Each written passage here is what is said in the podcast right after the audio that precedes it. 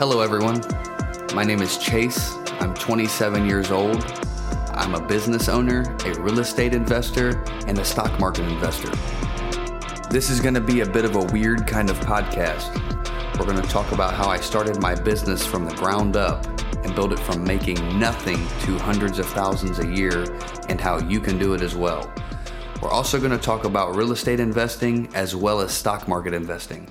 So let's get into it. When I was young, my father owned his own flooring business. I used to go out on jobs and learn everything I could. From the age of 12 or so, he felt that even if things didn't work out with going to school, like going to college, because let's face it, college isn't for everyone, that I still needed to have a skill set to be able to take care of myself. At the time, it was almost like being tortured. I didn't have time to hang out with friends, I didn't have time to do anything fun because it seemed we were working all the time sometimes seven days a week. We did a lot of traveling work, so I wasn't really home anyways.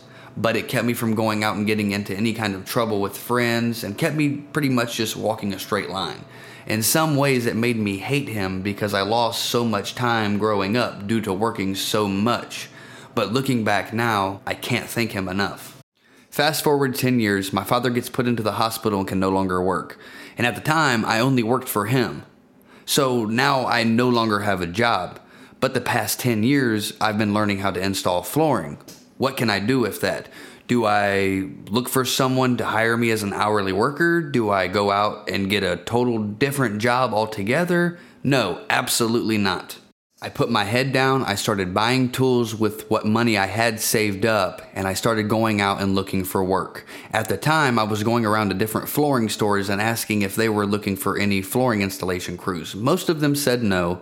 They looked at me as some 22 year old that was more or less full of shit and didn't have any idea what I was doing. Finally, someone gives me a chance, and I feel that I only got the chance because I dropped my price down so low that no one could even compete with me. They tell me I have one shot. If I mess it up, they'll never use me again. I was so excited, but at the same time, I felt like I was wasting my time because I dropped my price down so low that after gas and supplies and paying my helper, I wasn't making any money. I did the job with absolutely no problems. They loved my work. Now I'm being offered more jobs. I do them as well, but still for the same low price. So at the end of the day, I'm working, but not making any money. But I keep telling myself I'm doing this just to get my name out and for people to see my quality of work. So, after a few weeks of doing jobs and still not making any money per se, I go to the store owner and tell them I'm raising my prices, that I can no longer continue to work and not make any money. I've shown them my dedication and quality of work and that they can see my worth. The owner of the store more or less laughs in my face and says it's not his problem. I gave them a price and that's all they're willing to give me. So I walked away. By this time, I had done 10 to 12 jobs for them and have given out all of my business cards. People were starting to refer me to family and friends, and that slowly grew to me having 10 jobs scheduled. And just so happens one of the jobs I had on the books were a huge real estate company. And they were out looking for someone to take over all of their flooring needs and were giving different companies a shot. I was lucky enough to gain full contract, and that alone gave me continuous weeks of work for years to come. Now, when you come from making no money to having a $50,000 a year contract fall into your lap, you, uh, or at least I did, became even more money hungry. There was never enough but I was in a spot that it was only me and one helper working at the time, and the big real estate contract I just got kept me and him extremely busy. But I was still hungry and I wanted more. That led to me hiring a few more people, but still stuck me in a spot that, yes, I now have a few more people working, but they don't know how to do the job. So we rough it out. I teach the new hires how to do basic stuff and more or less start an assembly line. So now I can have them go to the job first and get it to a certain point, then move on to the next job. That left me with free time. I could go out and do other jobs, then come back and finish what the other guys started. I now have four contracts, putting my business as a whole around 150,000 a year. I started to follow in my father's footsteps and do traveling work.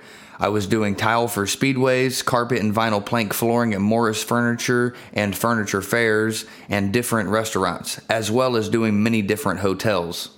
Now, I've definitely had lows, and I've also had many highs. It's not always great. I've had extremely hard times.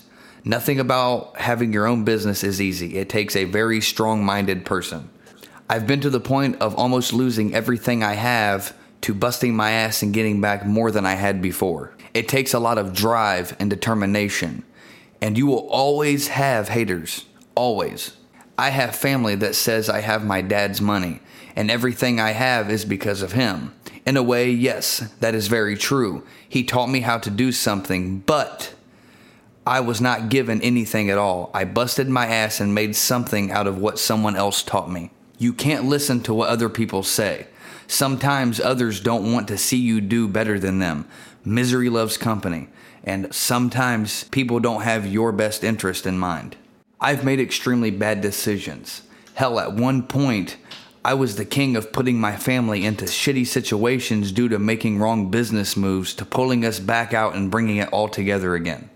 There was this guy, I won't say his name, but I've done work for him throughout the years. He also owns a flooring business. But when he would get overbooked, he would contact me to sub jobs to me if I had the free time. Well, one day he calls me and most of his workers have either quit or he had to fire them and wanted to know if I'd be interested in doing all of his work full time.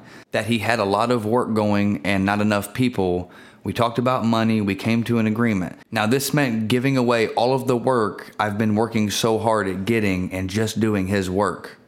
But the money was right, so I made the jump. We started rolling, and in some cases, I was making more money than I was before. All that lasted about four months. Then all of a sudden, there was no more work. Now I'm at the point of what the fuck am I going to do? All of the work I just gave away now has new companies doing their business. And most of them were pretty upset with me because I just up and left out of nowhere. I can't say I blame them because I would be upset as well but I managed to start getting jobs lined up. Took about a month or so, and we were back at full swing. It's safe to say I'll never make that decision again, but I was new to being a business owner and I had to learn from my mistakes. Now, at this point, we are back rolling and making money again. While I come in contact with a man, he happens to be a pastor of a church and he was opening up a Snap Fitness gym in St. Mary's, Ohio. He called and wanted an estimate for flooring in the gym. We set up a time and date for us to meet. I go and give an estimate, we agree on a price and a start date. He was wanting glue down turf carpet, vinyl plank flooring, and glue down carpet tiles. We finished the job a week before our deadline. The job foreman has approved our work at this point, and we were good to go on getting paid. The pastor disappears. Won't return any calls, no text messages or emails. This goes on for over three weeks. He finally sends me a text message out of the blue and says he is not paying me because we have done an awful job. I ask him to meet me back at the gym so we can go over everything he is not happy with and get it all fixed. That maybe his job foreman overlooked something when he gave us our approval. He agrees to meet me back at the gym, but doesn't show up. I waited for him over an hour, and again, he wouldn't return my calls or text messages.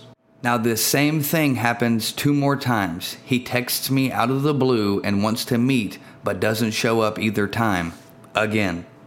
Now we are at the point of being over the deadline and the job is supposed to be open for business. He sends me another text and says his lawyer will be calling me. He's back charging me because the flooring at the gym is unacceptable and I have not came back to fix it and that there is no more money to be discussed from here on out. Well, I waited a few days to see if his lawyer was going to call, but never did. At this point, I contact my lawyer and ask what I can do about getting paid and what all was going on. He simply tells me since me nor the pastor signed a contract before starting the job, there was nothing that could be done, per se, because it's his word against mine. So now I'm in a spot that we just did a $10,000 job and I have paid out over $4,000 to workers, and now I'm not getting any pay whatsoever. Now, I'm not telling you this story to make you dislike churches or pastors or any of the sort. I'm just telling you make sure you always make a contract and make them sign it before starting a job. Not everyone you believe you can trust is actually trustworthy. But this same thing has happened to me numerous times, and it always seems to be someone from a church. Just saying. These are real life scenarios that I've been through and want to help you avoid them at all cost if I can. Nothing can break your spirit more like giving 110% on a job and doing great work and someone not pay you and say you did a shitty job for them. This was a short tale of a very long story. If any of you would like to hear more about my story, please feel free to reach out to me. I would be glad to do more episodes like this. But from here on, we'll be talking about breaking down step by step to starting your own business. We will throw in some real estate and stock market investing along the way as well. Thank you so much for listening to my story. See you on the next one.